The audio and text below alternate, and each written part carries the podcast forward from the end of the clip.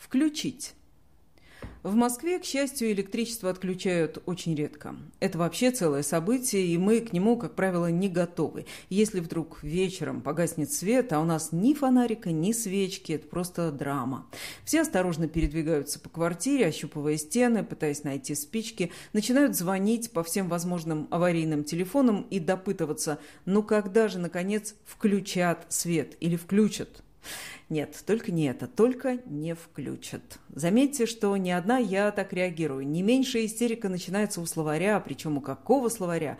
который вообще отличается крайней терпимостью к вариантам. Так вот, орфоэпический словарь под редакцией Аванесова просто-таки негодует. Так нельзя, это неправильно. И ставит восклицательный знак рядом с ужасным, на его взгляд, вариантом. Свет обязательно скоро включат. Приедет аварийная служба, разберется и включит – может быть, ты пока фонарик наш старый включишь. Ты включишь, она включит, мы включим, они включат. Это правильно не только для слова «включить», но и для «включиться», «подключиться», «отключиться» и тому подобное.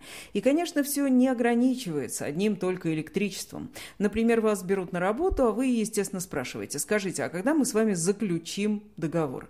Договор с вами заключит директор в начале следующей недели. Вас устраивает? Вполне. С заключенным договором работать спокойнее, согласитесь, как и с правильным ударением.